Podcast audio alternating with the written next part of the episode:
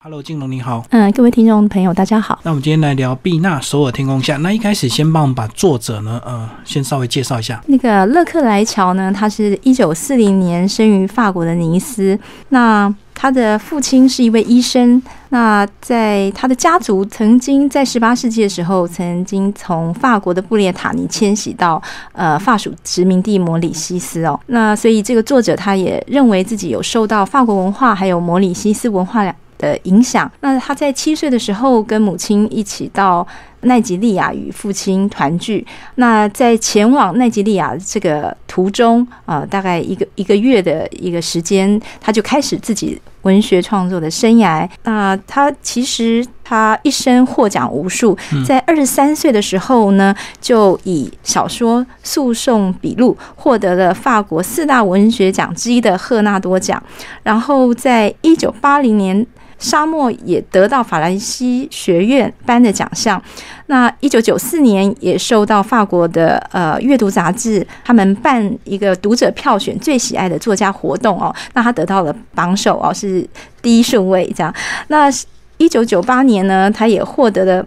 摩纳哥的文学奖，所以我们可以看到，在二零零八年他得到诺贝尔文学奖之前，其实他就得到了无数的奖项。那他写作的特色，在这个诺贝尔文学奖呃的推崇中有提到说，因为他把多元化以及人性与冒险精神都融入在他的创作里。那他也试图探索西方主流文明以外的生活模式与人性。好，那我们可以看到他。这一本小说是在二零一八年在法国出版，二零一八年三月左右。对，那我中文版是在今年的五月上市。那在他得奖十年之后呢的新的作品，嗯，那这位作者他书写非常的勤快，他至今已经出版了。至少有四十本以上的小说、短篇小说、散文集等等。那他的小说主角呢，通常他都选呃一些边缘人物为主角。那这些呃小说人物，经常他的生命也在迁徙，所以我们可以看到漂泊，仿佛是这些小说主角的标记。呃，或许也象征着自由吧。嗯，然后接下来是不是来稍微帮我们介绍这个小说的一个这个大概的一个故事啊？非常的神奇哦，故事里面又有故事啊，然后一直不停的交错这样子。嗯，好的，这个小说的场景呢是设定在首尔，第一人称叙述者就是毕娜，她是呃大约十八岁左右的韩国女孩哦，她离开了呃海边的小村，来到首尔念大学。然后为了筹生活费，到处打工。嗯，那他的家境不好，所以他呃只能住在呃贫民区一间半地下室的房间。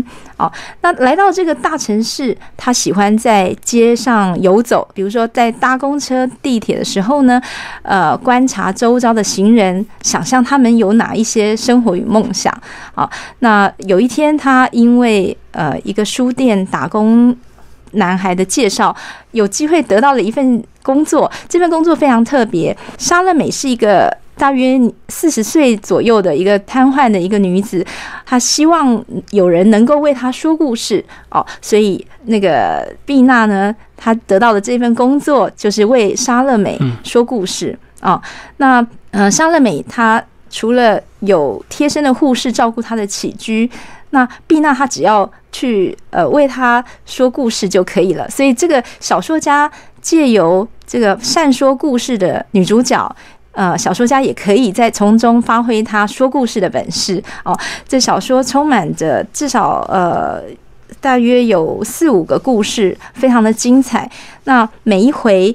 呃，就是毕娜在为莎乐美说故事的同时呢，我们也也带到了她生活的一些呃景象，哈，嗯，因为这些故事里，比如说第一个故事，它可能描述了大楼警卫曹先生养的一群信鸽，呃，故事里面提到了呃南北韩呃的现况，然后信鸽可以把消息捎去给留在那边的亲人，这是这个曹先生内心的梦想哦。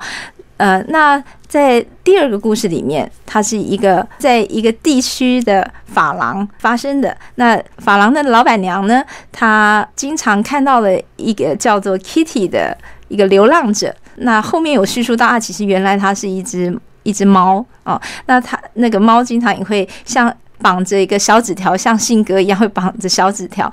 那呃，也意外的让有一次他带来的讯息，让这个老板娘救了这一个地区一位想要自杀的女人，这样子。那我们可以看到，她借由这个种种的故事里面，带出了对于这个城市样貌的想象也好，或者是城市里面人心的孤独也好。那我们可以看到漂泊的人心哦，以及生命如何往下走的，怎么样生活才能够让呃心灵更充实？嗯，这些。其实都有在小说里面有琢磨。那其实我们在一开始看这个小说的时候，我发现这个毕娜好像一开始并不是很很乐意做这样的一个工作，对不对？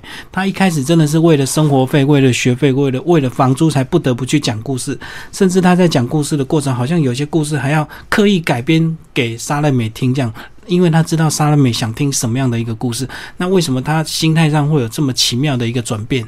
嗯，我们可以呃，在这个小说里面看到毕娜在为莎乐美说故事的这段期间，有时候她也许就不想去，所以有呃，对啊，有时候她可能间隔的比较久，但是她知道其实莎乐美非常渴望她能够出现。那甚至因为 毕娜她的生活发现说，哎，有一个人在跟踪她，那这个当然其实是跟这个莎乐美有关啦。对，那莎乐美其实她后来毕娜有发现说，这个莎乐美哦，她其实。也某种程度在控制着他，所以他对于沙乐美也是有点怨恨。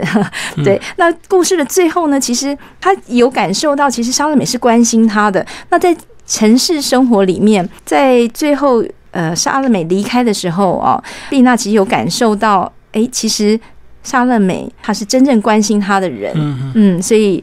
对于他的离去，他非常的呃，也感到颇为伤感。这样，我觉得毕娜会有这样的一个情绪，可能在一开始他到这个呃首尔的时候，被他这个所谓的这个姑妈有一些虐待嘛，对不对？就是为了利用他去教养他的小孩这样子，然后把他当做佣人这样子，所以他是不是在一开始他也觉得这个沙乐美好像也也是有点想要控制他这样子，因为他很渴望他每次都来为他说故事这样子。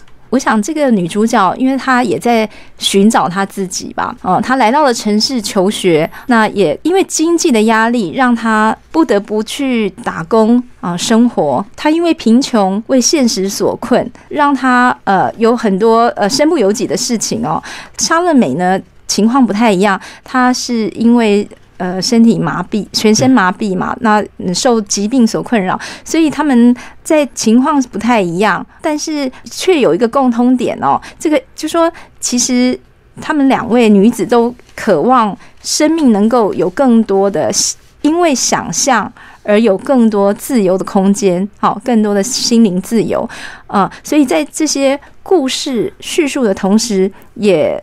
让他们两两人的生活充满了更多的色彩。其实，在故事最后啊，我觉得呃，有一段这个好特别哦。他说他走在呃首尔天空下，云朵缓缓移动，江南区下着雨，仁川那却闪耀着阳光。北汉山在北边，像巨人钻出雨幕。我独自一个人自由自在，我的生命即将开始。哎，为什么到最后他才真正感受他生命要开始？我想在他。呃，叙述这一年多来为莎乐美讲故事的一个期间哦，因为故事的开头说他是十八岁，那最后他是说他十九岁，对，所以我们大概推测大概就是有一年多的时光。那呃，这一年多的时光，他应该也是有所成长啊。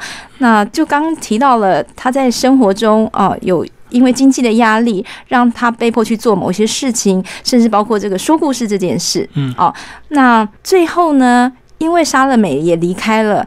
那他又回到他自己一个人的生活，他才也许这个大城市也让他渐渐适应了、习惯了。好，那他觉得，哎，他的人生可以开始为自己而活。我觉得这蛮多这个现代人、年轻人的一些写照。好，最后金龙帮我们总结这本书，好不好？嗯，这本书呢，作者借由故事跟故事的交叠哦。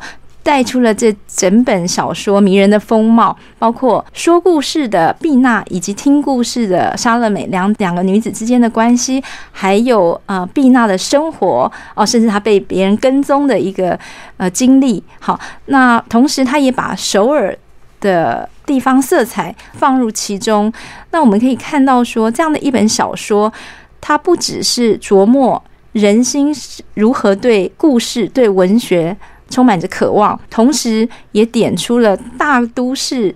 里面的孤寂，城市常见的弊端也刻画在里头，包括像，因为这边是以这个小说是以韩国首尔为为一个呃背景嘛，那呃大城市也充满着这个贫富不均啊，或者是青年世代有沉重的经济压力哦，而必须四处打工的呃情况，还有包括呃这个世代出现的问题以及。呃，韩国青年自杀的现象等等，哦，都无形之中也融入在这个作品里面了，让整体小说架构丰富而迷人，哦，也充满着诗意。好，今天非常谢谢呃台湾商务印书馆的这个主编邱金龙小姐为大家介绍这本书《碧娜首尔天空下》，然后作者呢是呃勒克莱乔。好，谢谢。